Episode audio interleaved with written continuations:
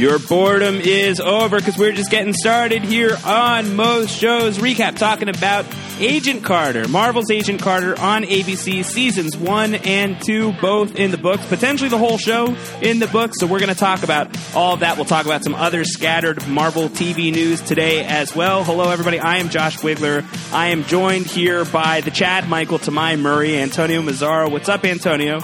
Oh my gosh, I'm the Chad Michael to your Murray. Do you trust me? i have got a file. You. I've got a file on you, Josh. Here, it's been redacted, but let me tell you, what's redacted out? It's not just all pizza stuff. It's not all pizza stuff. There's other stuff in there. Do I trust you? I don't know. Um, as you and I were texting the other night, Antonio, uh, you do wear a small tie, and you know what they say about people with small ties. Listen, uh, you're, you're, talking about my tie. This was this came up in the Republican debate the other night. you can't Josh. you can't trust them. You can't trust can't. people with tiny ties. So it's Antonio and I today, and we are joined here by another very special guest. He's our guy that we bring in every time we talk about anything comic book related. He is the comic book expert here on Post Show Recaps. Kevin Mahadeo. Kevin. Um, Kevin's not here. This is no good. Oh. Like, is he? Oh, this is uncomfortable. Is he, is, is he flickering in and out? What's happening here? Oh my god, is he affect, he's been affected by zero matter? Oh, I think he has. This oh my no god, good. that's going to be tough podcasting. Okay, well, unfortunately, Kevin Mahadeo has been zero mattered out of this podcast. Kevin, my co-host on all of our Marvel Netflix podcasts, we do Jessica Jones, Daredevil, Daredevil returning very, very soon. Uh, we wanted him here for this Agent Carter conversation. He had not seen Agent Carter up until, uh, well, should have been up until recently, but maybe not at all since he's just suddenly vanished on us. But uh, what are you going to do? Zero Matter Kevin is the thing that is happening right now. Well, so when Antonio, you said we'll once, hold it down. Yeah, yeah. When you said once more unto the breach, I don't think he understood what that meant. He just dove in head first. He went into the breach with the flying car, and dude does not know how to drive, or at least not very well. So it's gonna be it's gonna be tough getting him out of here. Anyway, we'll find a way to get Zero Matter Kevin back into the real world at some point in the next few weeks. I think we're gonna have a few other occasions to talk comics. Again, Daredevil coming up very soon, so Kevin and I will be back with some Daredevil podcast in a few weeks. Until then, it's just Antonio and I talking today on Post Show Recaps. Rob Cesternino is all in on House of Cards, just premiered its fourth season on Netflix. So him and Zach Brooks are busy diving into that and working on podcasts there. So no Rob here. Rob tends to sit out the superhero chats anyway. So it's just you and I, Antonio. I think that we can handle this. This feels like something that you and I are prepared for. Yeah, I mean, maybe a uh, look. Maybe you're not going to have Agent Carter and Jarvis, but you've got Agent Carter and Sousa, and that's just as good, right? I like how you said Jarvis. It was kind of like Jarvis. Jarvis. Edwin Jarvis. With Jarvis. Maybe you're not going to have Mister Jarvis and Agent Carter, but you've got. I'll be your. I'll be Sousa to your Agent Carter. How about that? I like Sousa. I'm a big fan of Sousa. I kind of want to be Sousa. Uh, well, you can be Sousa. I'll be Agent Carter. I'm so, happy about that. But I think that works. I mean, because there's been like a, there's a lot of tension between you and I. There's a lot of chemistry that goes on here. It hasn't fully paid off yet. So who knows where these podcasts are going to end? right? Yep. Yep. That about sums it up. Am I Sounds wrong? Good to me. Oh no, I went too far. I that's good. Half bloom at least. All right, half bloom at least. All right, so let's talk Agent Carter, which is a show that I have I have been a fan of for a while. It tends to be a show that I you know I let sit on DVR for a while and then I will binge it in its entirety. That's what I did with season one last year. That's what I did with season two. I wrapped up earlier this morning. It is Saturday, March fifth, as we are recording this. Um, so I I just I trucked through it this morning. I yesterday yesterday and this morning. So it's a it's a really fun binge show for me, but a show that I'd been familiar with for a while. Antonio, this was your first exposure to Agent Carter, pretty much was for this podcast, right? That's right, and I did watch it all, and I really enjoyed watching it all. It, it, it I. I don't know. I want to talk about that because it it's a show that hasn't done that well in the ratings. Yep. Uh, that is a you can't talk about Agent Carter without talking about that. Do you have do you have information on the ratings? Because you're right, not great, not great, Peggy. Bad bad ratings going on with Agent Carter. Do you have any information on just how bad those ratings? Yeah, I mean, I we can get into it. It's mainly by comparison. It it, it just is not. It really, if you look at what's happened kind of throughout the course of the run, uh, the the real issue with Agent Carter is that it is sort of a replacement when Agents of S.H.I.E.L.D. goes on hiatus. Right. And that is not only when Agents of S.H.I.E.L.D. goes on hiatus, that's also when Scandal, Grey's Anatomy, all of ABC's other really highly rated shows go on hiatus. So it becomes a very difficult show to promote. Uh, in fact, in within the demo itself, um, it's not doing that poorly. So you're talking about like a, a 0.70 in the demo by the end of the season, which, by the way, is about half of what the CW is pulling for some of the bigger superhero shows. Okay. So that's not a great number when you're talking about ABC putting a superhero show out there. Um, and that that's really where the big issue is. Uh, points, you know, point eight with uh, in the demo is. I think that'd be a great number on another service, on on a thing like a Netflix or something like that. Um, it just it, there's plenty of eyes on the show. It's just not doing well by comparison, even to other things on TV. And I think that that's really difficult. Yeah, but I, and but, it's Tuesday nights, and I think that's it has to be going up against the Flash almost directly, if not directly. Yeah, and I, um, I, I you can, I mean, you can look at some of the the show by show comparisons of that, where it doesn't it doesn't always end well for Agent Carter. It usually is bringing up the rear in those kind of numbers, and I think that that's difficult. But what I was going to say is, uh, I think the really weird thing about that is look, if you and I aren't watching the thing live, and we have to be the target audience of this show.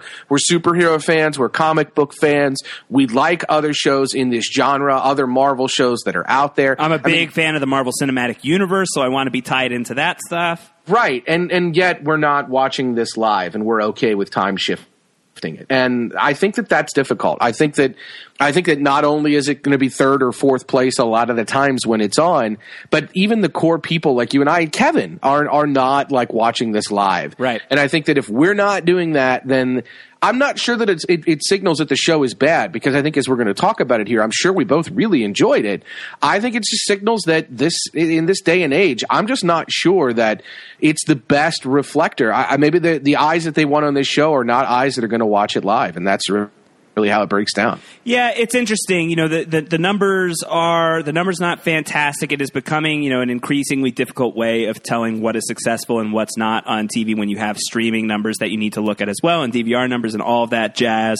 Um, but I think creatively, yeah, you and I agree. Agent Carter is a lot of fun. Um, this is a really fun show. It is a it is a well written show. It is a strongly acted show. It features one of my favorite leads on just about any show right now. Hayley Atwell as Peggy Carter is a favorite TV character of mine. I think that she's tremendous. She has an incredible supporting cast that she is surrounded by. There is so much that this show gets right, and yet there are not a lot of live eyeballs on the thing.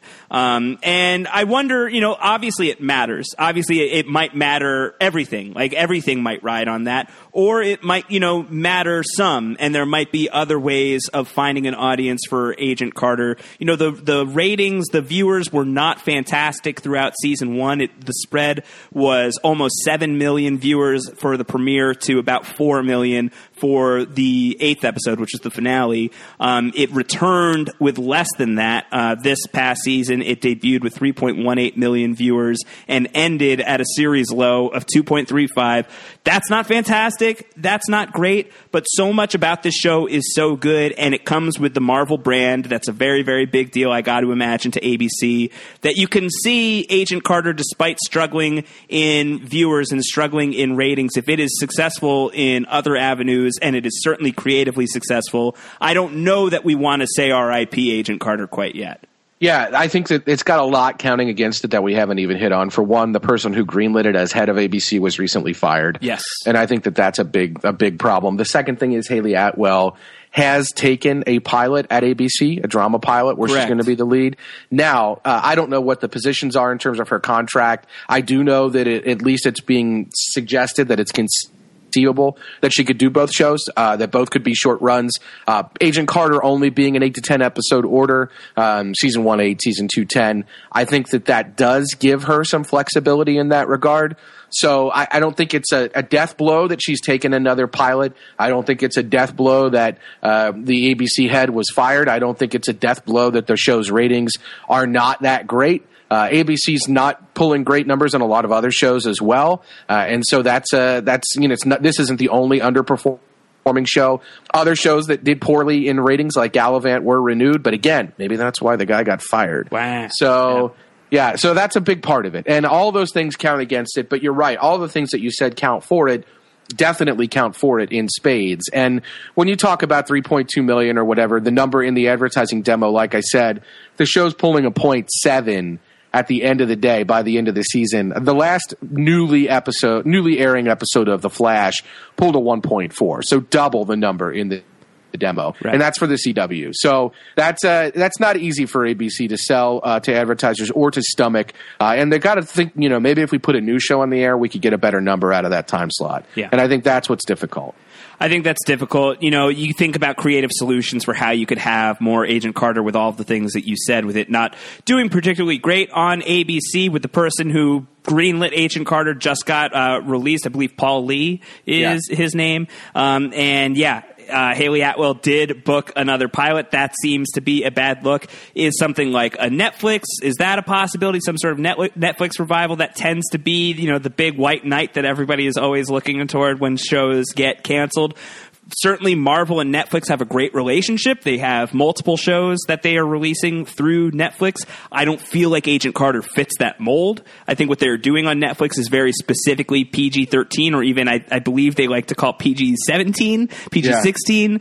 Um, so I, I don't think that Agent Carter really fits that. So I feel like if it were to come back, you got to imagine it would be on ABC and it might be difficult to pull that off. I think the other thing to discuss is does it need to come back? Think that there's great stuff that you can tell, you know, great stories you can tell through Agent Carter, probably countless stories that you could you could continue to tell.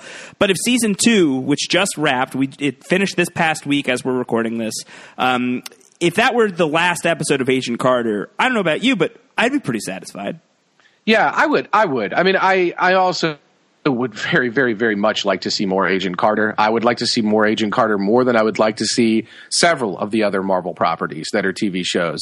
Uh, so that's the really frustrating thing for me is that watching Agents of Shield, a show that I don't like as much as I liked Agent Carter, or Jessica Jones, a show that I didn't like as much as I liked Agent Carter, uh, just forge forward uh, with you know no real end in sight, and Agent Carter maybe not coming back. I think that's a difficult thing for me to stomach. But you're right it's an ABC property. The thing is, if you look, the, se- the first season's not available anywhere in, in completeness for streaming. It's not on Hulu. It's not on Netflix. There is no full Agent Carter first season to stream as part of a you know over the air service or a, a service that you're paying for to stream shows. Hard show to legally catch up on. Hard show to legally catch up on unless you want to buy it, like you buy each episode. So that's the first thing. When Netflix typically has saved a show or is interested in that, those are shows that they have their own internal metrics on, where they can see that somebody watched a whole lot of, let's say, uh, damage or The Killing uh, or Arrested Development or any of these shows that they've resurrected. They can see from their internal metrics from previous seasons that they have that these are very popular shows that a lot of people have watched. And they can know that if they renew it, they're going to get at least that number. They don't have that data on Agent Carter. So in addition to it not fitting thematically, uh, it, which it doesn't, I completely agree. Uh, it's just not. It doesn't really fit with anything Netflix has typically done in terms of continuing a show. Uh, but there, you know, there are Netflix spent more money at, uh, you know, at pilot season and at Sundance than any other uh, network provider, anybody that's doing original uh, TV last year. So I, I don't think Netflix is not investing in shows. I think there's possibility the show could go there. But you're right. Does it need to? I don't know. The one thing I would say is, and I'm interested in your take on this.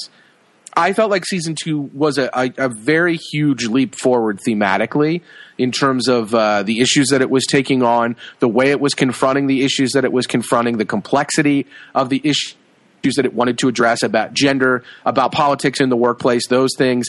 That's always sort of been the agent or Agent Carter character. I don't know if you want to set up the general character for those who are listening who don't really know what the character is, but I felt like that took a galactic leap forward in season two. Ooh, a galactic leap forward. A galactus leap forward? That's Yes. Just like a puff of smoke, just a big giant cloud. That's the Galactus we know and love. No, Yes. let's let's set up Agent Carter. We have not done that. We're, you know, 10, 15 minutes into this thing. So why don't we take care of that? That feel we started at the end. Let's let's get down to the beginning. Agent Carter, starring Hayley Atwell as Peggy Carter. If you have only watched the Marvel movies, but you haven't seen the shows, you already know who Peggy Carter is. She is the uh, female lead of Captain America: The First Avenger, one of the very first Marvel Cinematic Universe movies that came out. takes place in the 1940s. It's the origin story of Chris Evans as Steve Rogers. He gets frozen on ice by the end of the thing, and it's very, very sad. And who knows what's going to happen to all the people he's left behind in the 40s. Agent Carter is basically it's you know Captain America: The First Avenger. It produces two sequels. It's got Captain America: The Winter Soldier. Civil War is coming up. Those are modern day stories. Agent Carter is probably, I would say, the true sequel to the First Avenger. Uh, it continues the stories of the 1940s Marvel Cinematic Universe. Agent Carter is at the heart of it. She is uh, she works for it's SSR. Is that correct?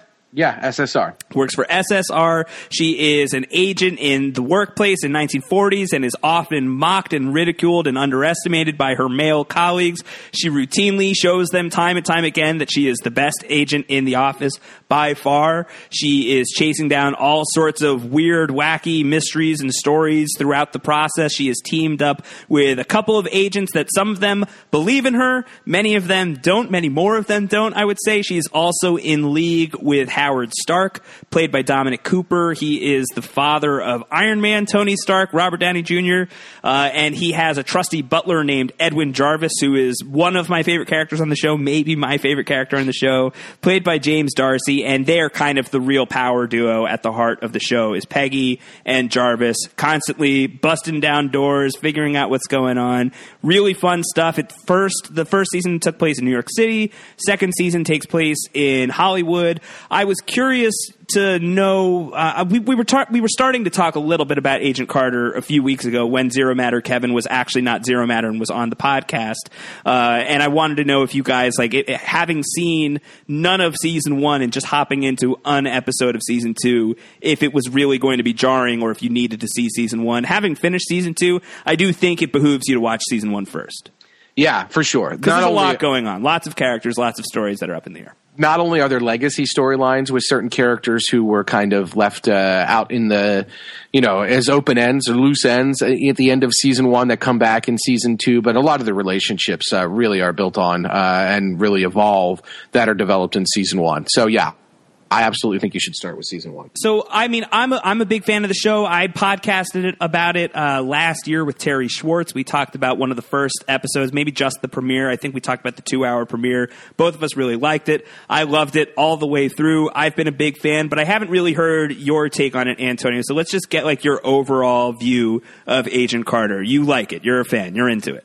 Yeah, absolutely. I think I may be a little bit um I don't know what the word is. I'm not I'm not thinking the word is tone deaf, but I think maybe I just didn't understand what would have been great about this series before it existed. And maybe maybe that's part of the problem and why it never really popped huge uh, number wise. I I'm a huge fan of Captain America and the Marvel Cinematic Universe. I in fact the Captain America portion of it, maybe my favorite portion of it. And I just didn't understand why we needed to kind of fill in the gaps between what happens with Captain America after World War II uh, and what happens with uh, Stark Industries and Shield and everything that develops. And now, I, I felt like even the the storylines in Captain America: The Winter Soldier did that. They kind of filled in those gaps. So without spoiling much of that movie, um, there is kind of a look back throughout history at what happened over time and where these things developed. That I felt like, okay, we don't really need a show set in the day to day in that world. But boy, was I wrong. Like I just, I really, I don't think I really fully understood what they could do with that character, with the Agent Carter character and honestly, seeing it play out was really a, a big a big treat, and uh, really just changed my view completely of all these Marvel shows at this point. I feel like there's a lot that can be done with any of these people. I, I'm I'm wondering, is this a big comics character, the Agent Carter character? I know that a lot of these uh, Captain America adjacent characters are, but I don't know much about the background of Agent Carter. Do you know much about that that you can speak to that you may have already addressed with Terri, but might be good to reset here? Would be would be great if Zero Matter Kevin was here. He'd be the perfect person to Sure. talk to about that. But my We can, we can ask him. I just don't think Yeah, I don't think he's going to respond. He's not going to answer. Me, as somebody who's much more of a casual Marvel Comics guy, the bigger deal Carter character is Sharon Carter, who is, um, you know, a contemporary of Steve Rogers in the modern day. She's played by Emily Van camp in Winter Soldier. I believe she will be popping up again in Civil War, but she's the bigger deal. Peggy Carter is a character from the 40s, um, a relationship of Steve's. Uh, never really goes anywhere much in the way that it doesn't really go anywhere here. Referenced a bunch. I'm sure that there are there are probably prominent stories of hers that I couldn't reference off the top of my head. But Sharon Carter, Agent 13, is the much bigger deal. So there's a lot of flexibility and a lot of leeway with the live action incarnation of Peggy Carter. They really have a lot of freedom to pretty much do whatever they want. Yeah, and I think that it is with that freedom that they really uh, butter their bread, if you will. I think that that's kind of the key to the series is that because they're sort of free to do what they want with that character. I think that what happens and what they do ultimately is just really kind of I wouldn't say progressive, but it, it's not entirely expected. I mean, here's the deal. Obviously, being a female agent at the time that she was, there are a lot of issues with that. There are a lot of issues with gender. There are a lot of issues with respect. There are a lot of issues with what she can take advantage of and what she can get away with because people don't take her very seriously and don't consider that. And the show really addresses all of those issues, but not in a way that it, really undermines her character. It is not presented as She's not constantly banging her head against the wall like, woe is me, I'm never going to overcome these horrible obstacles. That's not what it is. Right. It is something that she's cognizant of, she uses to her advantage, um, she is cognizant of how it can be a disadvantage, and she takes it in stride and moves forward. Uh, and I think that because of that, uh, because the show is able to present it more subtly, and it's sort of those one of those things where you don't realize uh, after a time you're just like, you know what? Like that is what that is that beca- that happened because of X, Y, and Z because of people judging these things. It's not it, it, because it takes you because you kind of figure it out and because it's a little more subtle. I think it's a much deeper realization than if they're beating you over the head with it. And then then it's kind of like okay, I get it. But then it's like oh no, I get it. Like I get it. So I think that the way the show really takes advantage of uh, the milieu and the times uh, and and the character is really significant. Uh, season two is where that really pops for me, uh, and there's a lot of moments like that. We have a black scientist, um, and it's not really a big deal that he's a black scientist until one of the female villains says to him like you know think about what every day is like for you. Right. like, think about this. And then it's like holy you know now i get it. Like they're not they're not making this the sole issue of the show, but it comes up in a way that's really good. I just think that it's so deft and really smart, and the characters are done really well. Well, it's great because you know these are real issues of that time period, and frankly, of today. Uh, but it's really super prevalent in the 40s, and it's really something that they can't realistically ignore. I mean, they could they could choose to make it completely a non-issue and just you know kind of Disneyfy the thing, but it wouldn't be fair to the time period. It wouldn't be fair to the characters. But they don't, you know, it's not something that bogs anybody down. As you said, it's something that, that Carter is able to charge through, that she recognizes, that she sees. But a lot of these characters, characters that you that you like, uh, some of them that you don't like so much, but even a character like the Chief, uh, Chief Dooley in the first season, who is really kind of anti-Carter for basically He-Man woman hater reasons. Um, sure, they, they find they find ways of having him have that perspective and also be a character that's compelling. And I think that they write it really smartly. I think they write it really well. I don't think that this show would work nearly as well if they weren't dealing with those social issues. And as I said earlier, I think that a lot of it is still relevant now. And I think that that's one of the big reasons why this show is really important and is really well told and is responded to by the people who do love this character and love this show, why it's embraced so wholeheartedly by those people. Yeah, and I think that that I think that's what I didn't see when I just knew the Agent Carter character from Captain America because. Right.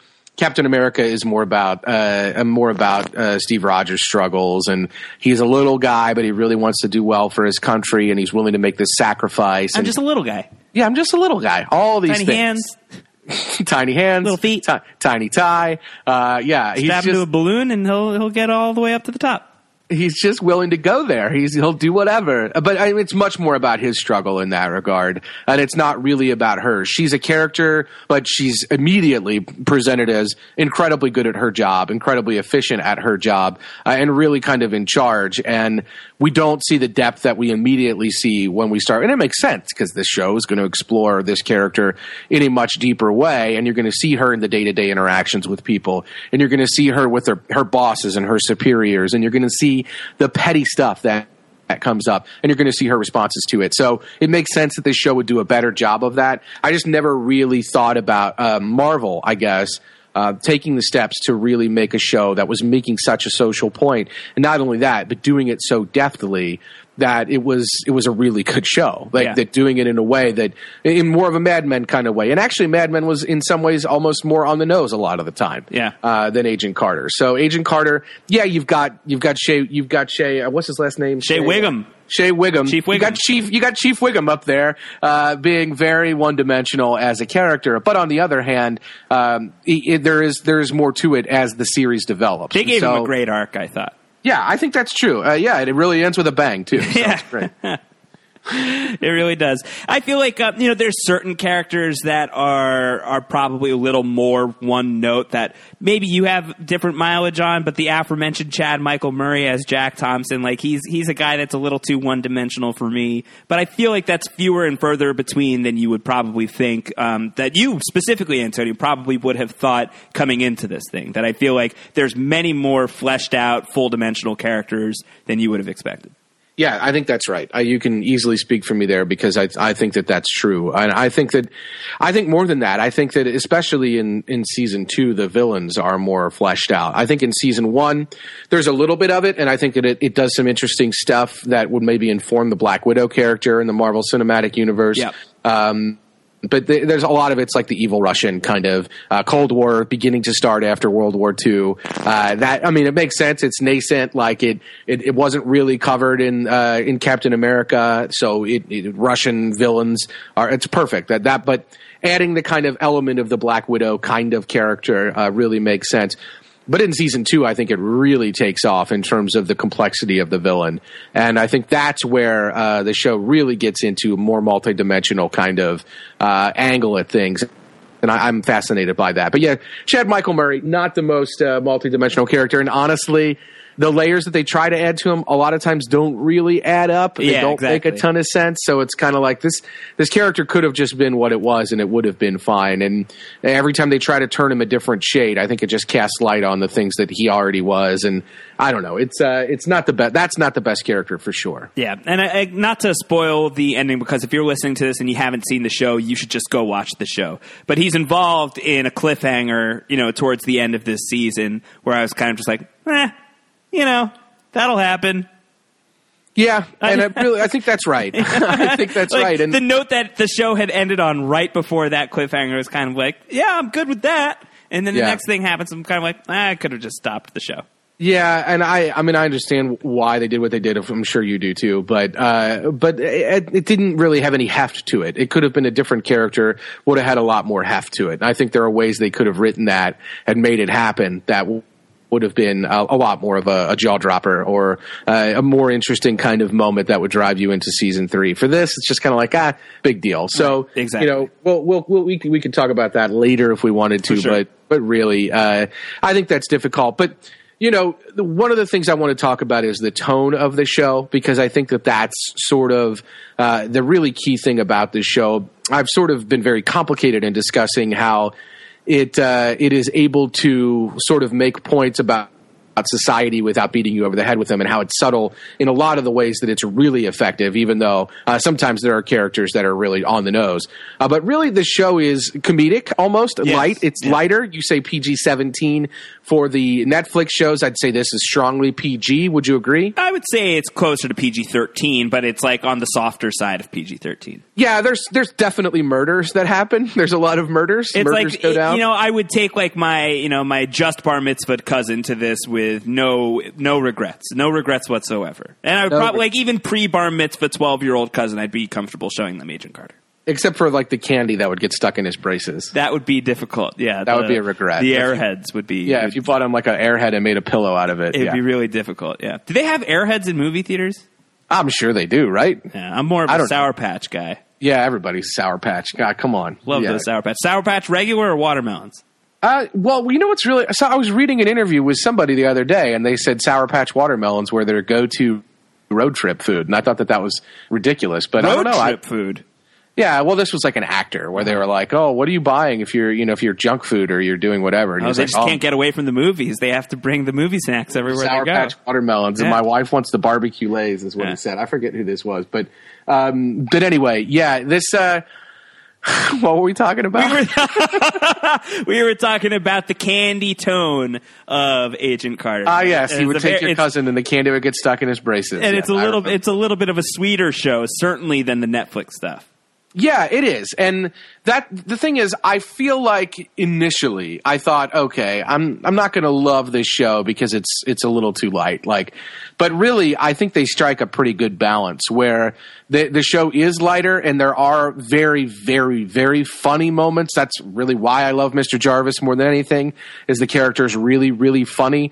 Uh, but I think the show does a great job of altering that tone or playing within that tone to have really a effective emotional moments uh, Yeah. and to also really play good suspense. I think the show does a really good job of managing tone and playing within the tone that it establishes and still being kind of an effective show that isn't just a very light show. Well, I think that's one of the strong points of Marvel. Period. Um, and maybe not so much the Netflix stuff, which is almost universally praised. But I think if there's, um, I don't know if, it, if it's a, criti- a critique or a complaint or, or anything, but I think it's something worth noting. Is just how dark those shows are, and they don't always feel of the universe. You know, they don't always feel like they fit alongside something like Avengers, which comes from Joss Whedon, which is going to be a little bit bubblegummy every once in a while. It's also going to have moments of darkness where characters are going to die and you're going to be sad, and there's going to be big action and adventure and things like that. But you'll also have Tony Stark and everybody trying to lift Thor's hammer at Avengers Tower, and it's going to be a very funny scene that's suddenly going to become a nightmare when Ultron shows up.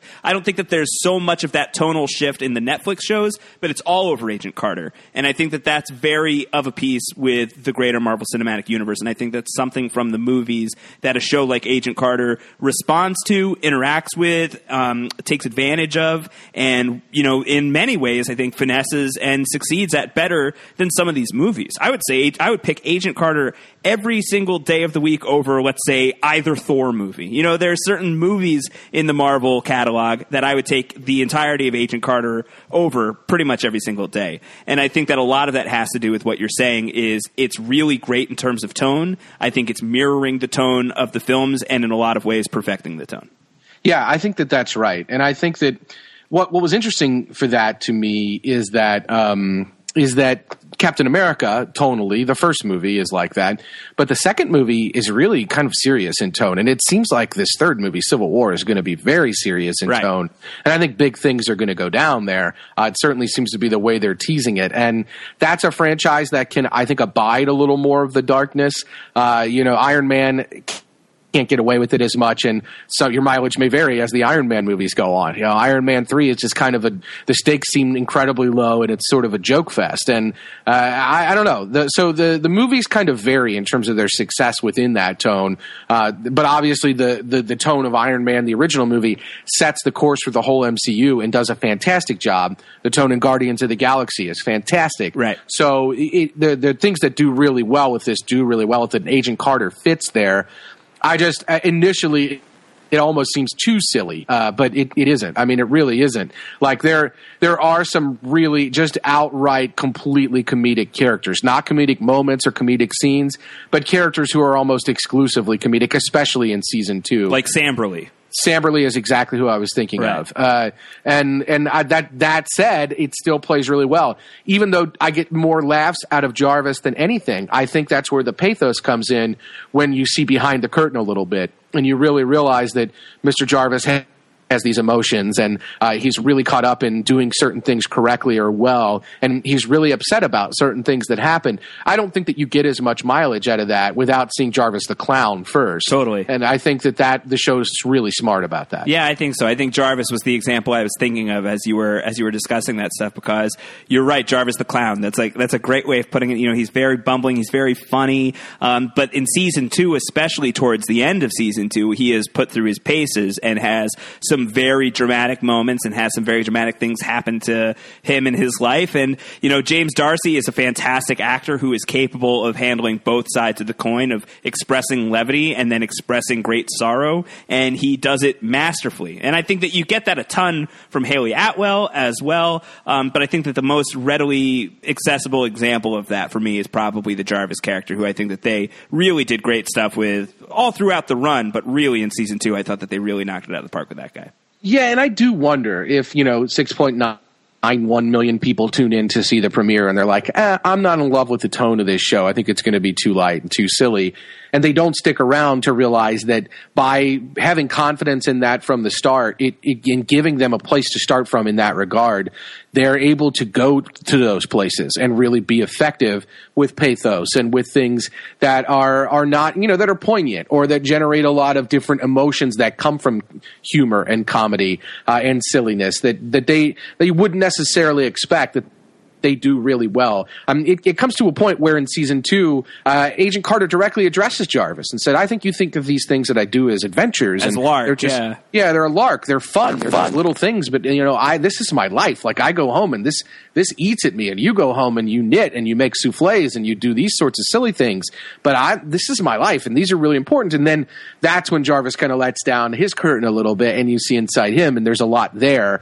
Uh, and so that's really just fantastic stuff that I don't think lands as well if they don't set it up the way they do. But I don't really think you can say enough. When I say Jarvis the Clown, uh, James D'Arcy just does such a fantastic job, not only with uh, his deadpan kind of delivery and the way he handles the actual dialogue, but his physicality. He's got, role. yeah, he's a master. His physicality is fantastic. Great physical comedy from him. I'm thinking of when he was like, um, when he was numbed earlier in season two, and he's just got like total like drunk face against the window of the car. Yes, he's also also doing calisthenics at one point and he's wearing like a unitard or a singlet uh, and he's wearing his like exercise attire rolling around on the ground and yep. leaping he's constantly leaping up uh, you know picking up bags and jumping around and he's just the, the, physicality on Jarvis is so strong, and the the kind of the main character beat at the end of season one for Jarvis is good, but the the character beats for Jarvis in season two are a lot better. Yeah, and Jarvis, I mean, you asked, is, is Peggy Carter a huge deal in Marvel? And I'd say like she's a big deal in Marvel, but not a gigantic deal.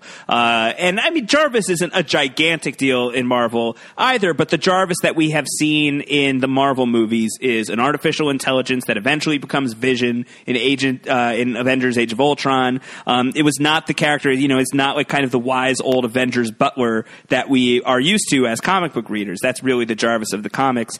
And I wouldn't say that Edwin Jarvis of Agent Carter is like the wise old butler. He's a young man, but he's he's closer to that version. I think that they do a really good job with that character. So it was very exciting for Marvel Comics fans to see that Jarvis was going to be a part of this show, especially because Howard Stark wasn't going to be a regular fixture on the show. It was cool to have a comic book character who was like a cool easily referenced comic book character that hadn't really been done exactly perfectly in the movies. Done in a cool way, but not done in a faithful, traditional way. Um, to have that character kind of leap off the page and be transposed to the 40s and be Carter's sidekick, for me, that was one of the draws of the show when I knew that that character was being cast and when James D'Arcy was the guy who eventually won the role. Um, that was a big draw for me, and they totally, totally delivered on that character. He is really just such a delight.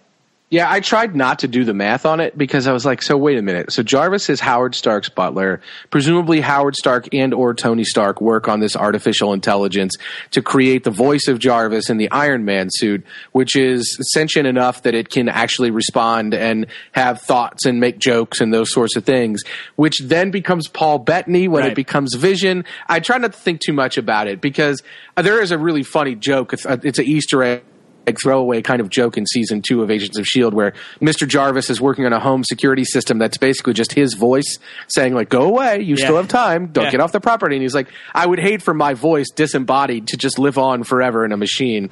You know, he just says something like that, yeah. and it's really just like, okay, that's obviously what's going to happen, so that's really funny.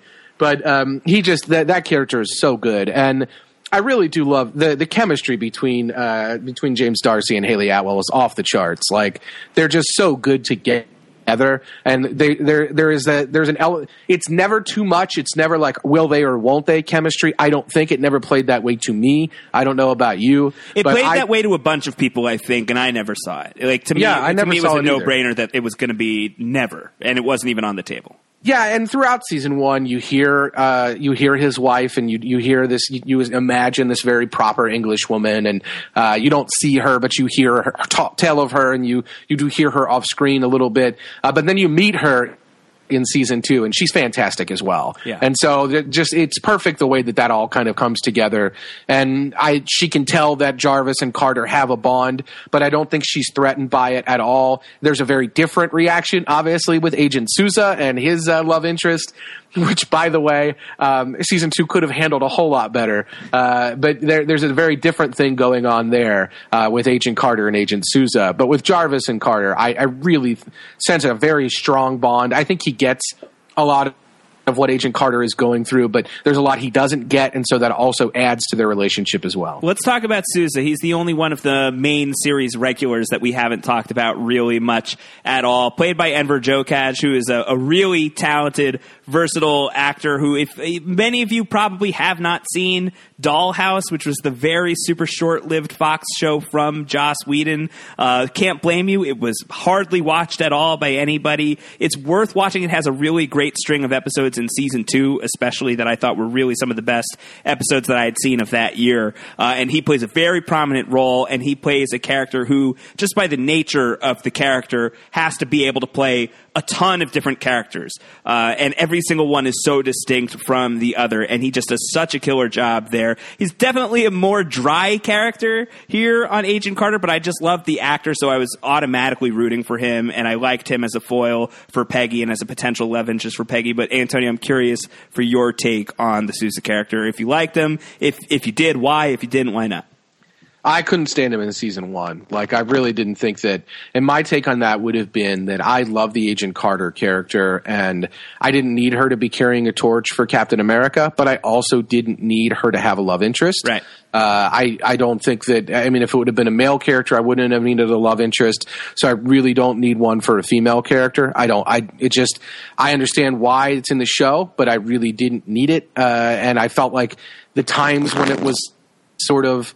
I, I, I ultimately in season one it becomes a little bit part of the story because he's asked he's put in a position where he has to trust her and do his feelings for her uh, have an impact on that or not and where's he going to go with that and that's kind of trying to add some dimensions to his character but I feel like overall that story in season one was a, a very weak spot for me but that said, I felt like it played better in season two.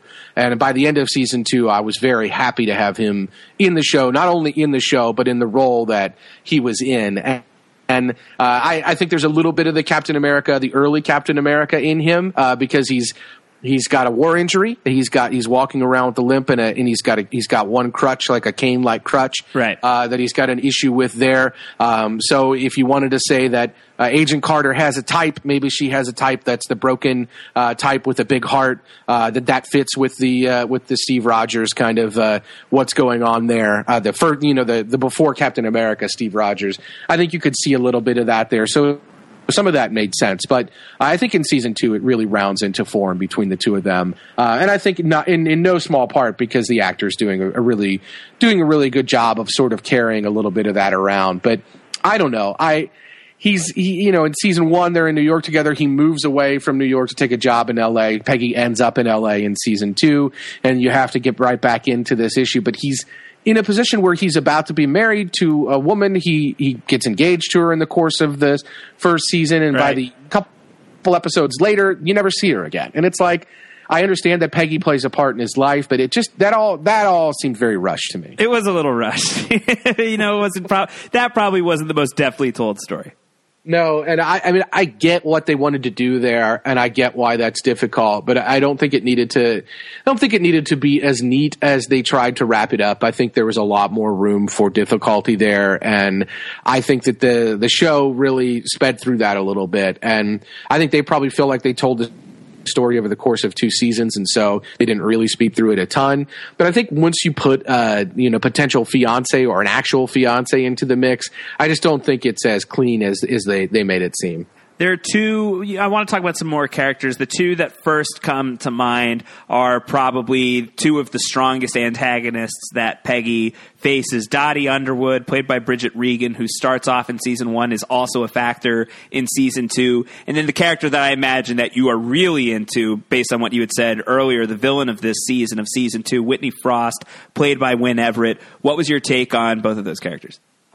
Yeah, I'm, I'm Dottie Underwood. It's weird because at first I wasn't even sure it was the same character. So the uh, the Dottie Underwood character has a lot of kind of development in season one. She has a different hair color, so that's obviously very difficult uh, to kind of square away. At least it was for me because there are it, it's presented almost like the same character, but it's not. I mean, it's presented as the same character, but she looks very different to me. Right. Uh, and, but I, I really did like, as I was saying earlier, the backstory of Dottie Underwood is that she had this sort of upbringing uh, in a Russian program that was training, you know, female subjects to be elite assassins with hand-to-hand combat and all these sorts of things. Um, you you can't think of that program and see the flashbacks that you see in this series and not think of Black Widow. I do think that the connection is obvious and it's meant to be there for sure. So that is a very interesting kind of information that we get about the character that to me adds a little more dimension to the character because I don't think we think of Black Widow in the Marvel Cinematic Universe as a bad person. I think that the character of Black Widow thinks of herself as broken and Sure. bad Yeah. and all of these bad things and I think we're supposed to think that but the audience I don't think we've ever seen Black Widow that way. I don't think we've ever seen the darkness that we see out of Dottie Underwood. So I think it's already Dottie Underwood's already a very interesting character for that reason because this is just a little it's like Black Widow but you maybe turn the dial like a couple more numbers further and this is what you end up with. And I think that that part is very interesting. Season 2 I I don't know. I I don't think they did a great job of bringing her back into the story. A lot of what happens with her is fairly illogical to me uh, in, in terms of what the decisions they make, they being the SSR agents and Agent Carter especially, make with regard to using that character. They don't make a ton of sense to me. So it's not the best job in season two, but I think it was interesting in season one. I don't know. What do you think about Dottie Underwood before we move on to Frost? I just love her as a character, and I, I love the performance. I think that there's there's something like really gleeful about her sometimes. Like there's a darkness, there's a sadness, there's you understand that she was raised in extraordinary circumstances and became an extraordinarily powerful and also kind of awful person as a result. But you can sort of still empathize or sympathize at least with where she's coming from and how that's going to really f with a person. Um, but there's just a giddiness about her, like the way that she smiles and the way that she talks about stuff and how she laughs and is so playful with Peggy that just on that level, on the performance level, I really enjoyed. And I like that idea that we see in shows and stories a lot of like the, you know, the enemy of my enemy is my friend and, you know, teaming together with somebody who was an adversary once upon a time and is now your ally in the moment. Um, shows like 24 did that really well for me when, it was at its best. Um, and I liked the idea of Peggy and Dottie teaming together at certain points in season two. I don't think they played it perfectly. I think that they, they probably could have done more with that partnership, but I like the idea of it, and I'm hopeful if there is a season three that they can capitalize on that a little bit better. I, I agree, and I, I really like seeing Agent Carter be this sort of. I work at the phone company, but I'm really kind of a secret agent. But I'm not a super spy, but I am, you know, really good at field work, and this is what I do, kind of agent. And we see the the sort of flip side of that coin with Dottie Underwood in season one. She is creating a false identity. She's living in the same building. She's got all these things going on. She's seduced Howard Stark. Like all of these things have happened. And these are things that we don't really see Agent Carter going full agent like this.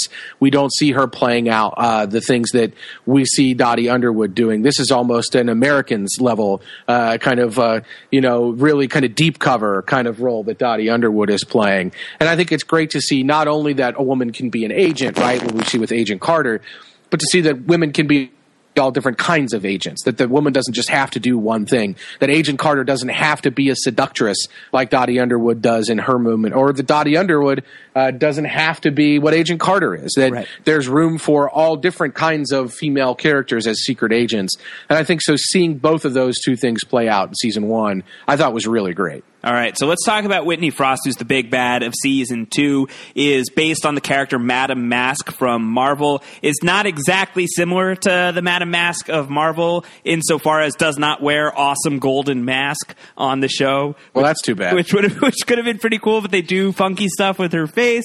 Uh, she's a super genius on the show. She's also a Hollywood star on the show, even though that tends to we, we find out that's kind of more of a cover of the fact that she's just this brilliant, brilliant woman who um, is also going to become part of some really, really nasty business. You really liked this character a lot. Yeah, and I, I mean, I just, I, I really, what I really liked is that uh, uh, I, I like that we get a little backstory. One of the things I, I think Agent Carter does really well, and and it's kind of like I said, it's subtle because it isn't the full conceit of the show. We're not getting a flashback every episode like we would on Lost or uh, you know Orange is the New Black or show that it relies on flashback as a conceit. We do get flashbacks though, so we understand that you know uh, that Frost was raised. Agnes Cully, I think, is her real name. Uh, Whitney Frost is her alias. Whitney Frost was raised by a, a, woman who um, you know, was basically, uh, you know, doing what she needed to do to get by in the world. And uh, Frost was really smart from the, the time she was born. Didn't like that her mother was telling her, use your beauty to get by in the world, use your looks, take advantage of men, do all these things. And we see that.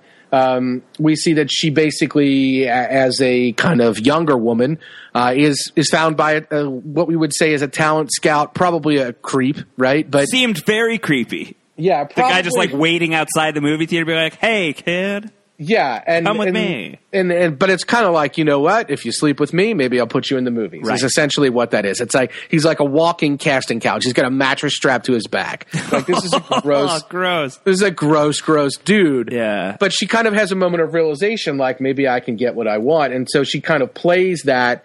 Um, and and I, you know, I'm going to do it that way, but I think the fascinating thing is if you think about who she was as a young girl uh, in maybe let's say the the 20s or whenever that would have been. Um, she should have been a great scientist. She had the talent, she had the skills, it was what she was interested in, but society was pushing her into a different direction because she was pretty. And I think that that is, again, a show a, a, point that the show makes without really nailing it without putting the hammer too far on the head showing that she went along to get along but she's always been a massive scientist and then making it a point throughout season 2 to show how brilliant she was. I think there's been some criticism of the second season and i won't spoil anything but that part of the plot relied on uh, essentially the the ssr agents not being too bright and whitney frost being brilliant. But i think that's a strength of the character that frost is so smart uh, and that she's howard stark level brilliant as a scientist, uh, and or maybe even smarter in some respects, or more thoughtful. And I think that that's uh, that's really important. I think that that's a vital thing about this character. I think that you know what's going on with uh, with Wynn Everett playing the role is fantastic. Uh, seeing that kind of play out and you know just seeing kind of the various shades that she's playing of of affected, either affected by the zero matter, affected by power, affected by the choices that she's making. You know, it, her motives are never 100% clear when she's dealing with people. They become clear later. I think that that's a great thing that goes on with this character. Yeah, no, she's she's really terrific. I thought she was a great adversary for Peggy this season. I really liked. She had great she had great scenes with a lot of characters. I was so thrilled to see Ken Marino show up here. Yes, uh, me too. As, I cheered. Yeah, as you know, this mobster Joseph Manfredi, he shows up here. He's a big character. He gets drawn into Whitney Frost's orbit, um, and that was such a delight. It was. I mean, the guest cast on this show, like Kurtwood Smith, Kurt Clarkwood Smith was on this show as Vernon Masters. He was great. The guest stars on this show are fantastic. Yeah, what's the guy's name? Ray Wise? Is he? He was up there, yep. right? Uh-huh, yep. Yeah, Leland uh, Palmer was in the mix. Uh, it just uh, it it really. I I agree. I was I was actually kind of very surprised. Uh, in even in the early episodes of season one, I was like, "Oh, Andre Royo showing up here, right? Just in kind of a, a, a, bit role or like a smaller role." But here's Andre Royo just kind of walking on and playing a role that I thought was great. Like it's just fun to see these people showing up in this show. I think the show's cast is really fantastic, and if it did get renewed and they had to slash the budget, that would be a little bit disappointing because I think having the kind of people they have walking on and playing smaller roles, they've done a really good job with that and finding these kind of notable people instead of unknowns. But uh, if you know, I, I'm I'm I'm confident that if they had to slash the budget, they could still do well. But the cast is is also a very sneaky great thing about the show. Not only the main cast, but the surrounding people that Yep. they put into these bit in these bit roles. Totally. Uh, let's get into spoiler territory. So we're sou- right. we're sounding the alarm. We're almost an hour into this thing. If you if you've been listening and you watch the show, you, you've been nodding along with a lot of the things we've been alluding to. If you're interested in watching the show, go watch it. Turn this off. Come back when you're done. But this is the spoiler warning. It is over. Let's talk spoilers. What are some of the big plot points from season two that you feel like we oughta that we oughta dive into? Anything that you really really liked? Anything that you strongly disliked? What's the what's the number one hit hit list on the board? You think? Well, um, I'm wondering for you what you think in, in general about uh, about kind of the the council and and everything that's going on with with that because I feel like that was essentially being positioned to be the kind of key thing that was going throughout the the context of this series. Is that something? And Kevin, uh, if Kevin can, if Kevin ever finds his uh, Kevin's not his- here. His physical form. He's not. Kevin's not here. Not in physical form. Is this something that that we're supposed to tie to something greater in the comics? This council is this something that becomes Hydra Yeah, I was, or I was just going to say it feels Hydra esque because we know from Captain America Winter Soldier, the big reveal there is that Hydra infiltrated S.H.I.E.L.D. Um, we know that Peggy Carter and Howard Stark, they are going to be two of the founding members of S.H.I.E.L.D. They are going to basically create S.H.I.E.L.D., um, and they are going to do that without any knowledge of Hydra infiltrating and being a huge part of the organization. I've always wondered how they would handle that on the show because it's you know if the show were to last long enough to the point that they build shield that they start creating shield it's got to be involved right um, and to do that i don't know how you do that without kind of undermining the characters that are so smart and resourceful and have always ferreted out the bad guys in peggy in howard. I don't know how you do that. I feel like we're starting to get shades of that with this council that felt very hydra-esque to me that this could be the beginning of something that would somehow play into the founding of shield Yeah, and that's I, that's what I think too. And I I just didn't know if it was supposed to be more overt, and maybe I was missing it. One of the kind of uh, cliffhangers that if we don't get a third season, it will not be addressed is the you know the council key uh, that was taken uh, that was taken in the. that Chad Michael Murray's character discovered was actually a key and wasn't Right. just a pin. Uh, what does that key unlock? We don't know, and I, I don't know if that. I mean, obviously that's kind of a setup for season three as they do it, but I'm not sure if if if we talked to the creators of this show and the showrunners and they said if we got four seasons we would get to the creation of Shield and here's how we would get there. Uh, I'm not sure that I, I I truly see the roots of that. Except I feel like if it if we do have any roots of these things that we'll get to later, the Council and Shield have to somewhat be related. And the council, a lot of the council is gone now. They went zero matter on us that was great yeah, that was great. That was a huge scene, and it was insane, and it was amazing. Uh, just really the. I, she had Frost just totally became uh, crazy at that point, like really just swallowed it all up. The zero Uh, matter concept was just awesome this season, and the way that that power was utilized with Frost, and just the way that she would just absorb people, and there would be like a little crackling on her face afterwards. I thought that the way that they played it up visually was so awesome.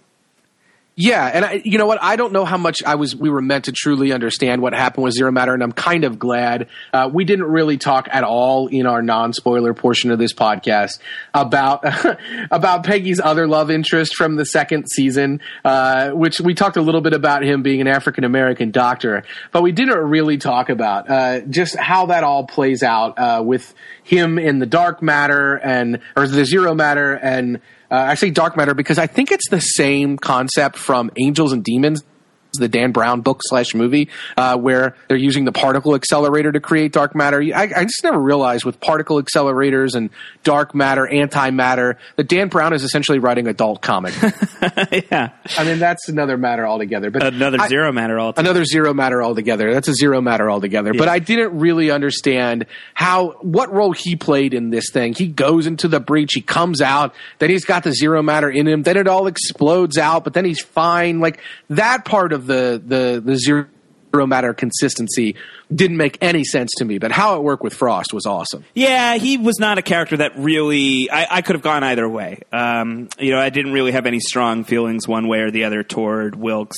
I thought that he he never really amounted to much. He's loosely based. I think that there is a Jason Wilkes in the comics that's just like a bit character in a storyline somewhere that is a corrupt scientist who gets you know like some experiment backfires and he becomes invisible. So that's a real deep pull, Marvel, to have, to just like have some henchman basically be the basis of one of Peggy's two love interests on the show this season. I didn't feel like they did too much with the character that really moved the needle for me one way or the other. One thing that is cool about the Zero Matter stuff is it's based on a concept called the Dark Force from Marvel Comics, which, according to Wikipedia, this is how it's described. It is a powerful extra dimensional energy that can be manipulated in slightly different ways by a handful of beings that are attuned to it.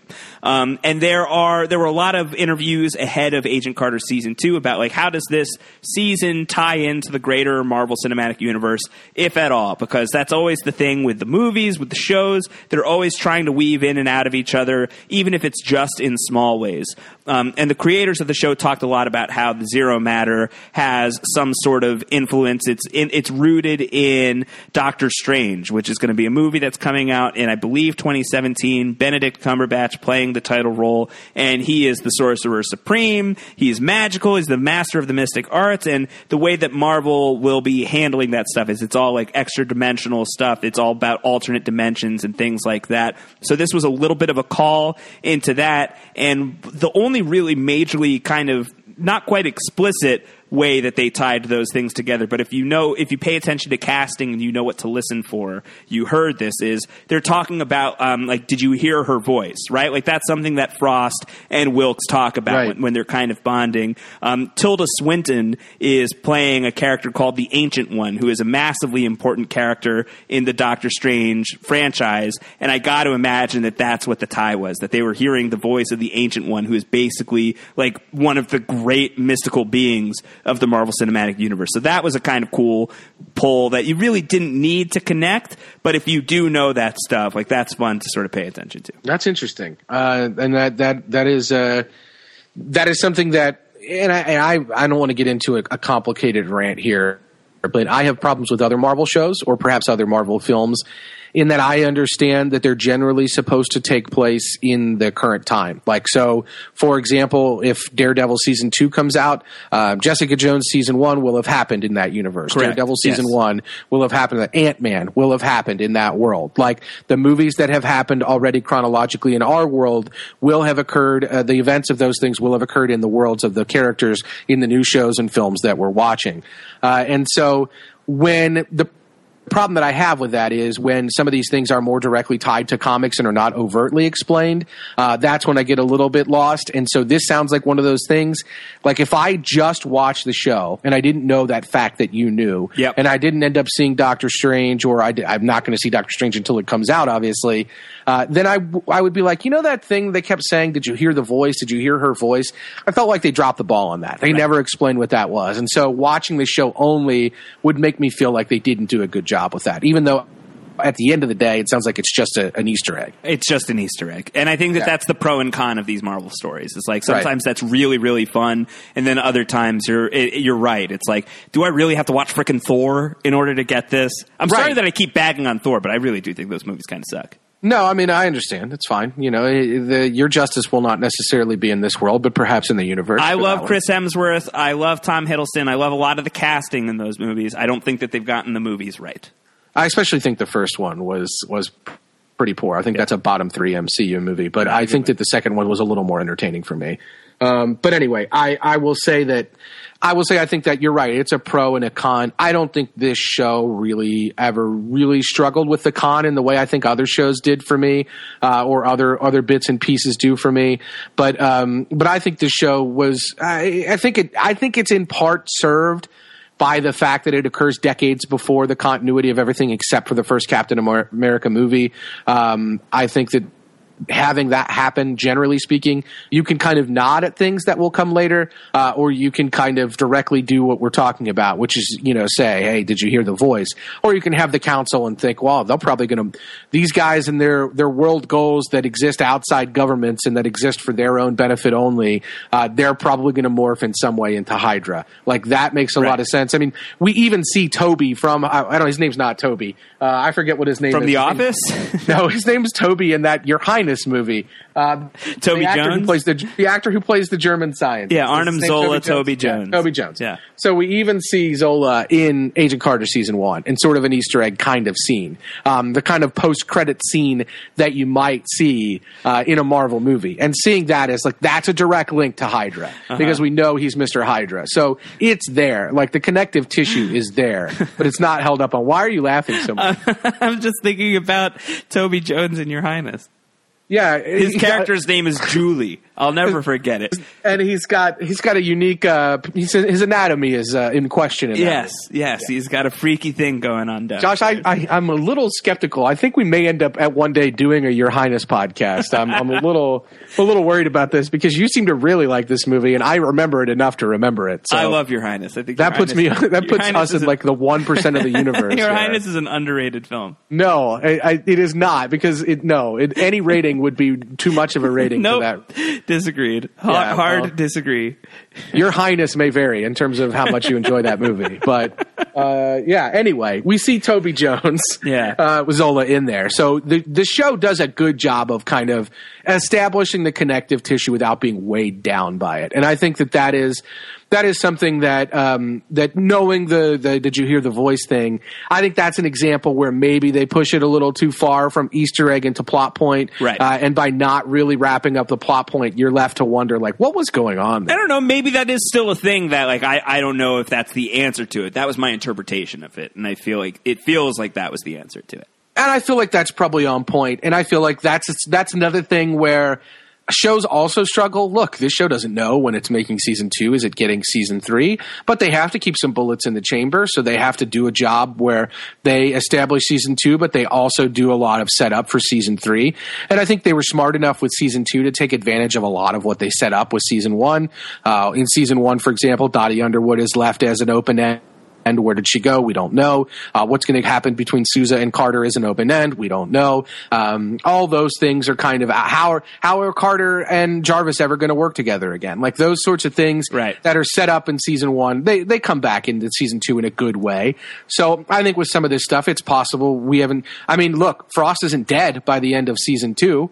Uh, so it's entirely possible that Frost comes back into the mix if we get a, a Agent Carter season three. She's in uh, she's in an asylum, but that doesn't mean that's something that she's not going to come back into the story. I would love for her to come back. Right, and there are ways to do that. I think that could either they could use her as an asset because she is so brilliant, and they ultimately, by the end of the season, the big thing that happens to to save the day is they steal her research and create a machine that she was building. That was such a great line from Howard Stark. It's like, how do all great scientists get ahead? They steal other people's work. Yeah, I love Howard Stark, by the way, and he's one that I feel like you run. It's cool because you kind of have you like you sort of have Iron Man on this show. Yeah, you have this like, you know, playboy quipper, like, you know, just kind of guy that you can't help but like, even though it's hard to take him seriously, but he's also so brilliant that you have to take him seriously. And he's one of a kind in the world, and you really feel that. Uh, I don't know. I, it's it's it's fantastic that they were able to kind of use the same kind of setup that they had from Captain America and really deliver on that throughout the show. So that was a really good thing. But he's just so funny in this show; it makes me laugh so much. Just his little asides. How he has a terrible memory for so many women that he's, you know, he just runs through so many women that he didn't can't remember really Dottie who tried to kill him. right like but then he can remember certain things about them or if a key factor could set him off Right. or he remembers like one thing and What it's jacket like oh he was yeah. wearing when he was kidnapped. yes exactly oh and that's how and jarvis knows jarvis knows how to jog the memory that's the other funny thing is jarvis like oh you remember her you were wearing this oh yeah that's right that's her okay i got it i remember her as relates to me Yeah. uh, not as anything about her specifically i think it's a really funny character I think so too. One other spoiler thing we should talk about. I mean, there's a couple that we could talk about. You're you're happy with Peggy Sousa. This is a thing that you're into. uh, i wasn't i really wasn't in season one i was good ready, with it in the end. I am good with it in the end. I was ready at the end of season one if we would have podcasted then to be like, I don't need this character. It's stupid. I don't know why they did it.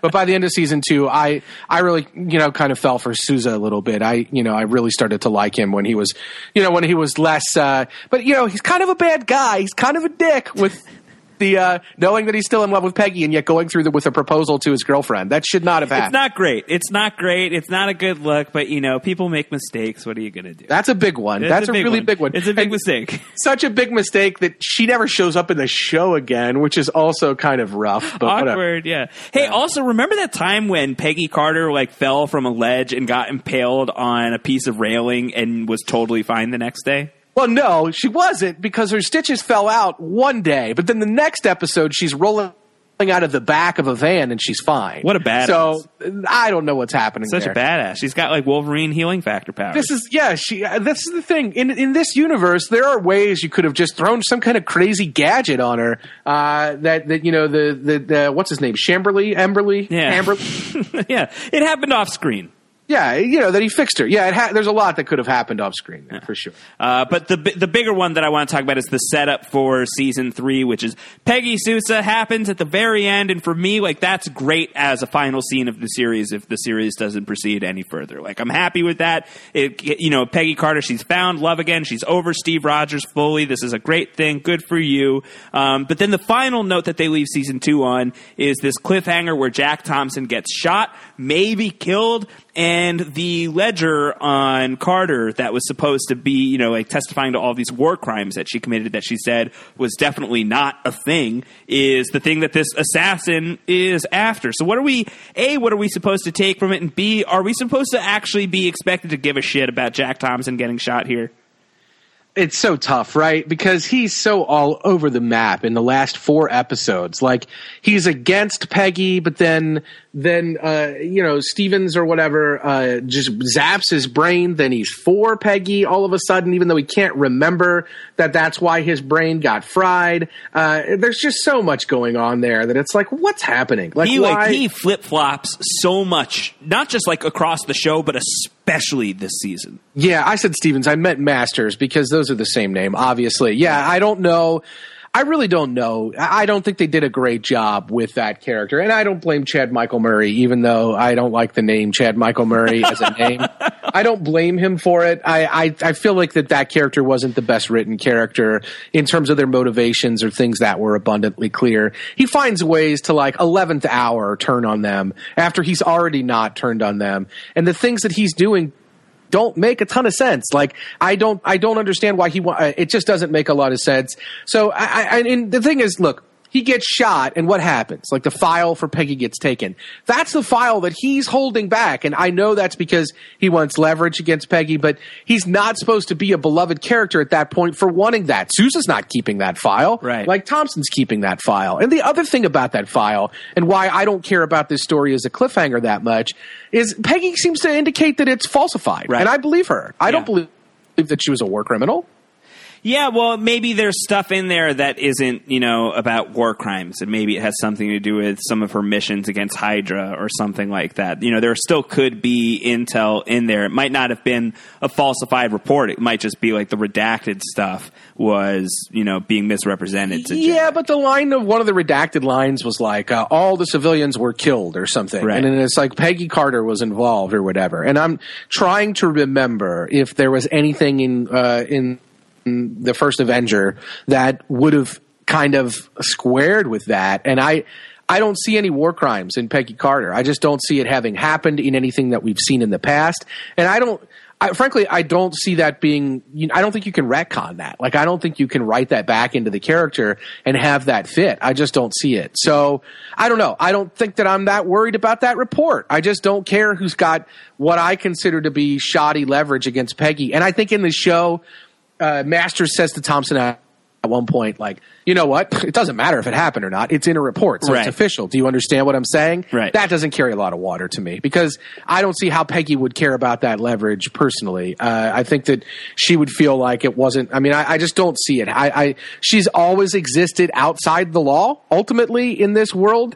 Like it, we know for example that captain america is always targeted by shield as maybe a kind of guy that needs to be taken down and they would falsify reports about captain america and they've done things to make captain america seem like a wanted figure. Uh, and, you know, he's always said, I don't care. I'm not that way. So I'll just go into deep cover and that's what I'll do. And so as far as I, um, as far as I'm concerned, it, it's shoddy stakes at best if I'm worried about that. So I'm really not. It's a long way to go to just like kill a dude for a forged paper. Yeah.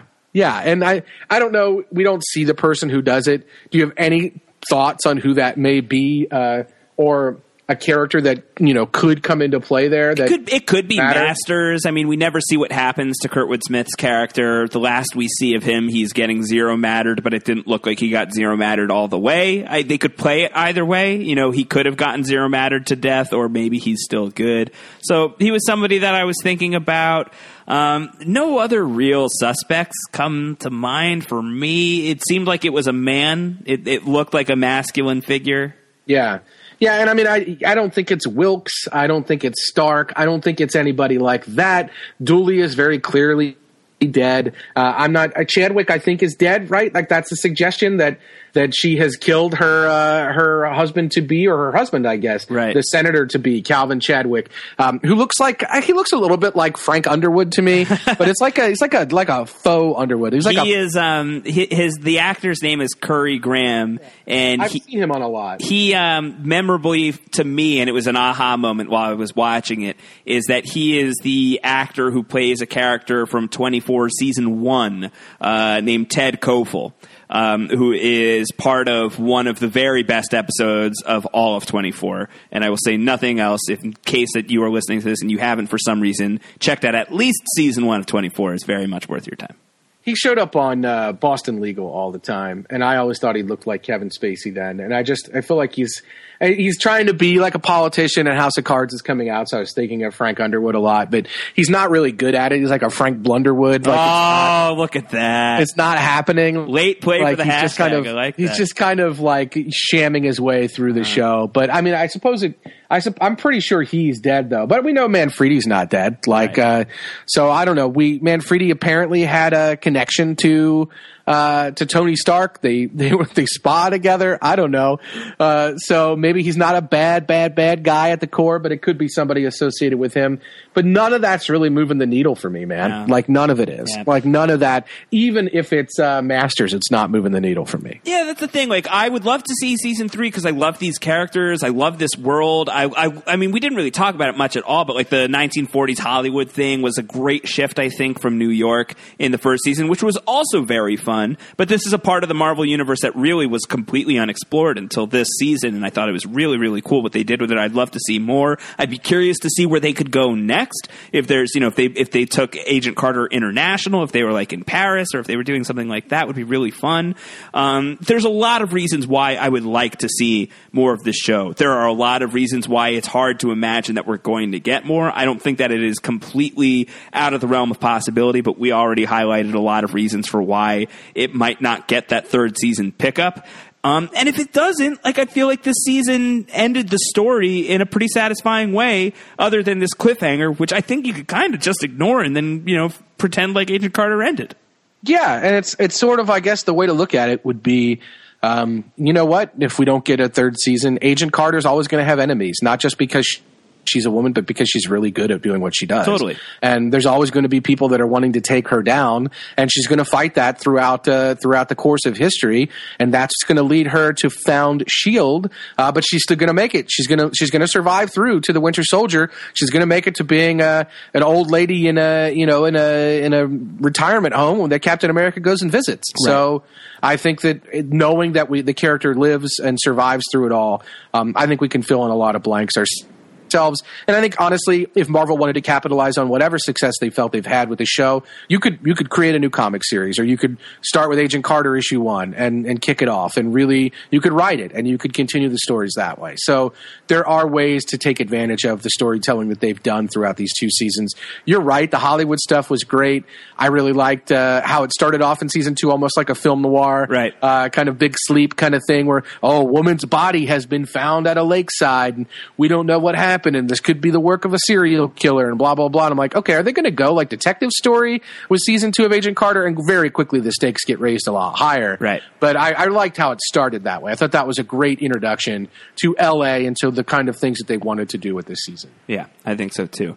Um, you didn't know what you were getting into with Agent Carter. It exceeded your expectations. Absolutely. Um, you were famously on the on these superhero podcasts anti Agents of Shield. Does this at all make you question whether or not that's a show worth giving a shot? And if not, why not? No, and I'll tell you the, the why not is pretty simple. There's just too many episodes. I uh-huh. think the part of why Agent Carter is good is you can tell one story over eight to ten episodes, Right. and you don't have Not a big with- commitment. You don't have to deal with a lot of monster of the week type stuff or villain of the week type stuff. You can actually tell a villain story that develops over the course of a full season instead of oh what's this crisis this week? It's a different villain. Oh what what how did how did, what's this thing that we have to go address this week? That's how agents of shield reads to me. Whether or not that's accurate I I only watched maybe the first nine, ten episodes. Right. That's what the show was. It was And- accurate at that time. I don't think it's accurate anymore. Uh, so it's, it's probably a show that I would like more now uh, than what it was initially. Uh, and you know, Josh, you and I podcasted a ton here at Post Show Recaps about Justified, Yep. a show we both loved, and that show took about eight episodes to get past the story of the week every week kind of thing, and they were still doing stories of the week uh, even in even into the final season. Uh, so. Once they got past that, clearly we felt it was a better show, but that doesn't mean that a show can't be story of the week. X Files, famously, of course, which we've talked about here on Post Show Recaps, uh, does a little bit of everything. They have shows that address the overall narrative. They have Monster of the Week. They have comedy episodes. So maybe Agents of Shield wants to play in those that sandbox, but it just doesn't really move the needle for me in that. I don't like that they brought. Uh, I just don't like that they brought Clark Gregg back. I just don't like some of these things that I feel detract from my my liking of the overall universe. And then again, I don't want to have to watch it in order to appreciate the movie. easy to ignore. It's an easy Yep. it's an easy show to Yep. ignore. You don't have to watch it and get any enjoyment out of the rest of the Marvel movies. I will say the only pitch that I will give is I think that you're right. I think it was very much monster of the week for the first 9, maybe even first 12 episodes of the first season. There is still a good amount of that throughout the rest of Agents of Shield, but it becomes a lot more narratively focused. It starts focusing on um, some really kind of surprising aspects of the Marvel universe that I expected they would reserve for the films. Um, they actually started going into in a really big way on Agents of Shield right around episode 13 of the first season. It's an episode called Tracks. is a really tight episode of Agents of Shield. I think that's the first really legitimately great episode of that show. There's a couple more episodes after that that are fine, not fantastic, not anything, and then they have the Captain America Winter Soldier tie-in episodes that are really great, contain very big game-changing reveals about some of the characters on the show, and from that moment forward, Agents of Shield really heats up. And that run from about episode 16 or 17 of season one to at least halfway through season two are very, very, very, very super strong episodes. Um, All right. I'm behind. I'm really behind on Agents of Shield right now. I'm about um, the equivalent of a full season behind at this point. That I re- I really want to catch up. It's just a thing that I haven't prioritized. But from that point of season one, at least to the midway of season two, is what I can attest to. It was all really good stuff. I hear that it loses its way a little bit here and there after, but I can't I can't testify one way or the other. All I can say is that chunk of episodes that I'm representing good stuff. If you ever get bored, Antonio, worth giving a shot. If you guys are listening to this and you haven't watched Agents of S.H.I.E.L.D., that's what I would say. I do think that you probably have to watch a certain portion of the first half of season one to appreciate where the show is going, but I bet there's a curated list out there that you could uh, cut some of the fat from and, and just be able to proceed forward. Yeah, all right. Well, I'll consider that. Nah. but I'll you- I consider mean, it, but been- there's so much to There's a catch lot up out on. there, Like, and- that's the difficult thing. Too many yeah, episodes, there's, man. There's a well, I think if you if you cut down the order of like that first batch of like twelve episodes of or so that are not fantastic and only watch kind of the essential ones, I bet you come up with a list of like five, um, and you could probably just watch those five and then start getting into the rest of it. Regardless, I know that you've started getting into the superhero shows thing a little bit more, which is exciting for me. I mean, you like the DC shows a lot right now. You had a good time here with Agent Carter. Maybe Agents of Shield is worth a shot. Maybe not. maybe. Maybe not. Yeah, maybe. Um, maybe. Daredevil coming back soon. Are you excited about that? Very excited. Both trailers have been great. They look super dark, obviously, but dark in a kind of a in a in a high stakes kind of way. Dark in a uh, lots of people are dying kind of way. Yes. Uh, not dark in a like I hate my life and I'm being morose and emo kind of way, but like in a very like bad stuff is happening and Daredevil needs to stop it kind of way. Yeah, I know a few people who've seen, I don't know how many episodes, but enough episodes to start forming opinions, and everyone that I've talked to who has watched it so far has been two thumbs up. So I'm really excited about it. I think the podcasting about it this coming season is going to be interesting in terms of scheduling. I think scheduling might be a little bit of a challenge. We'll figure that out over the next coming weeks. But what's going to be really interesting is Zero Matter Kevin is not a Punisher fan. And Punisher is a prominent, prominent, prominent part of Daredevil season two. So I'm curious if he's going to like it or not. But I know that he hates the Punisher. Oh, interesting. Well, then, yeah, this will be very. Contentious podcasting might be coming up, or Yeah, or he might get happen. one over. But I love Jon Bernthal of The Walking Dead. Played Shane on Walking Dead. He's going to be Frank Castle, the Punisher on Daredevil. I think that that's spot on casting. I think that casting is really really great. And this is coming from someone who maybe in the minority. I've liked basically every live action Punisher that they've done in some way, shape, or form. I have found something to enjoy. But I think even as somebody who would defend the Tom Jane Punisher and the Dolph Lundgren Punisher for that matter, uh, I feel like Jon Bernthal to me seems like the best casting for that character that we've gotten so far. So I'm I'm excited to see if that actually translates once the episodes start rolling through. Yeah, I, I'm. He's an interesting actor for the, for just about any role. I know he's in Fury, and he's a you know, very you know he's an actor of a lot of repute. So to get him to kind of do a uh, full on season here, I think this is. I mean, it's great casting. We'll see.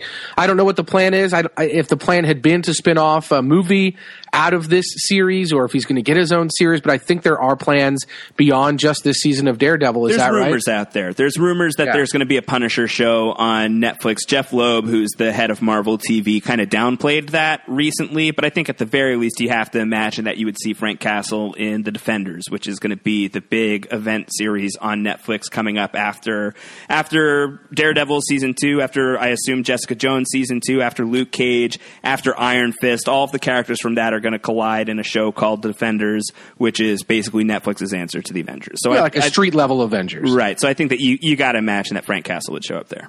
Yeah, you would think. Yeah. Uh, mentioned Iron Fist really quickly. Um, Iron Fist is another Marvel character that is going to be getting the Netflix treatment. There had been a lot of question about this character. For those who don't know, Iron Fist, he's a he's the master master of martial arts. He is basically the uh, the big martial arts character in the Marvel universe. He's a character named Danny Rand who has the power of the Iron Fist, which, which is basically like he'll punch you and you, you'll just explode. Not literally, but maybe sometimes if he punches you hard enough, basically he's just a badass. Uh, and a lot of people were really, really hoping for an Asian American actor to be playing Danny Rand in Iron Fist. There was a lot of talk about that, a lot of hope for that, a lot of petitions for that, lots of people conversing about that possibility. The casting has come through. It is not going to be an Asian American actor playing Danny Rand. It is going to be the lily white Finn Jones, who is Loras Tyrell from Game of Thrones, is going to be playing that character. Antonio, I'm curious if you had any thoughts whatsoever on that casting. Yeah, I just, I mean, I feel like I understand the reasons why that they've cast a, a lily white Loras Tyrell, a knight of flowers, if you will. I do get that, like the character in the comics is white, but from what I've read, um, that doesn't, it, that's not necessarily a good thing that the character in the comics is white, that maybe there was some appropriation going on there, or the story for why the character is white is representative of things that probably we shouldn't have represented, uh, or it's almost like saying, well, somebody had a black servant in a story set in in the 1920s, so we have to make sure they stay black. Like Right. there are things that maybe you are worth changing, or that you should even think about or take a look at changing. And as far as I understand it, and I'm not Kevin Brochacho, so I can't give you uh, Kevin Mahadeo, Kevin Zero Matter, Yeah. uh, Kevin. Uh, he's been referred to so many th- by by so many names on this podcast. Indeed. Our, our brochacho Kevin, uh, he Kevin would be able to tell us, I think, more about the comics specifically. But from what I understand, there's no real need for that character to be white. Right. Like it's not a major factor. It's not like um I don't know like uh it's not like uh, Arrow for example uh, who is this really rich white kid who goes through a lot and part of the, his story is that he's nothing. Uh, he has no role in the martial arts world or no role in the League of Assassins. He's like a nobody uh, and he fights his way up through and, and gets into these things. Uh, but part of why he was al- always questionable is because he was white. This is a character I don't sense that about him. He comes into a town and he's just got great natural ability uh, and that's sort of like I don't know if we need to re- replay that. So it'll be very interesting to see how they handle that story and are cognizant of the the concerns and complaints people might have had, and if they address them at all, or if they just go through and do what the comics did. So Right. I think that could be difficult. Yeah, I think if Kevin were here, I think you know he he and I discussed this during Jessica Jones a little bit. Um, he was very much uh, for an Asian American Iron Fist. Um, I think that he's probably I haven't talked to him about it, but I think that he's probably got to be pretty disappointed about it. I think that it was a missed opportunity personally. Um, that's it. Finn Jones is a good actor, so I, I kind of feel bad for Finn Jones. Like I feel like he's, I mean- you know, I feel like he, he might be able to do something really good with it, but I, it does feel like a missed opportunity to me. It also feels like though you don't want to make a show where you're like, you know, who's really good at kung fu? Asian people. There's like a, there's a great piece from a friend of mine who's actually appeared on post show recaps in the past, Albert Ching, who's the managing editor of comicbookresources.com, who penned a great editorial that's basically to that point. That's like, you know, I kind of don't want an Asian American Iron Fist. It's a complicated issue. You know, there's Yeah. there's there's lots of lots of different perspectives on the thing. Um, I guess I, would, I just I, I don't I think that it's going to damned if you do, damned if you don't. Kind and. I don't think that you Yeah. have to. I think saying he has to be Asian is wrong. I think saying he has to be white is wrong. They should have just made him black, and that would have been fun. and just yeah, it's gone a totally different way. Yeah, I think so it was, that- I think it was a, yeah, I think it was a lose lose. I think uh, Yeah. you know, I think that there were because there was so much around it that I think that there wasn't a way that they were going to go that um you know that uh, that everybody would have been happy. So Right. you know, it is what it is. I think honestly, uh, I like Iron Fist a lot, but like maybe the answer was just like I don't know that Iron Fist needed a Netflix show. Like I feel like a lot of the Iron Fist story that you're going to end up telling is stuff that you could have told in Daredevil, and you probably could have had a more interesting show if you needed another show. But Iron Fist was part of the announcement of that initial run of Netflix shows, so um, you know I guess may- maybe they felt like they had to do it. Maybe they feel like they have a killer idea for it. I'm blanking on the name of the guy who's the showrunner on Iron Fist, but he is somebody who worked on Dexter prominently, if not as a showrunner, for like the bad stretch of seasons, for like the back half of Dexter, which is some Yes, of I the saw most, that. is like dumpster fire television as far as I'm concerned. Some of the worst of the worst stuff, and that's the guy who's steering the ship forward on Iron Fist. So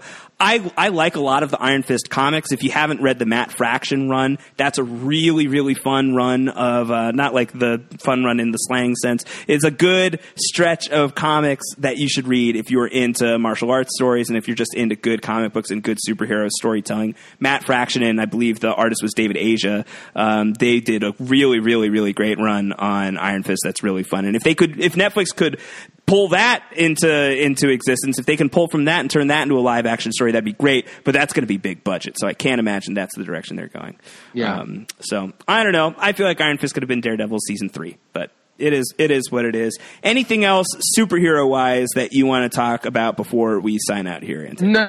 No, we really covered most of the Marvel angles. Jessica Jones season two will happen. I'm not a huge fan of that show. I, I, I feel like I ended up liking uh, Agent Carter a ton more than I like Jessica Jones. But that's an entirely different podcast.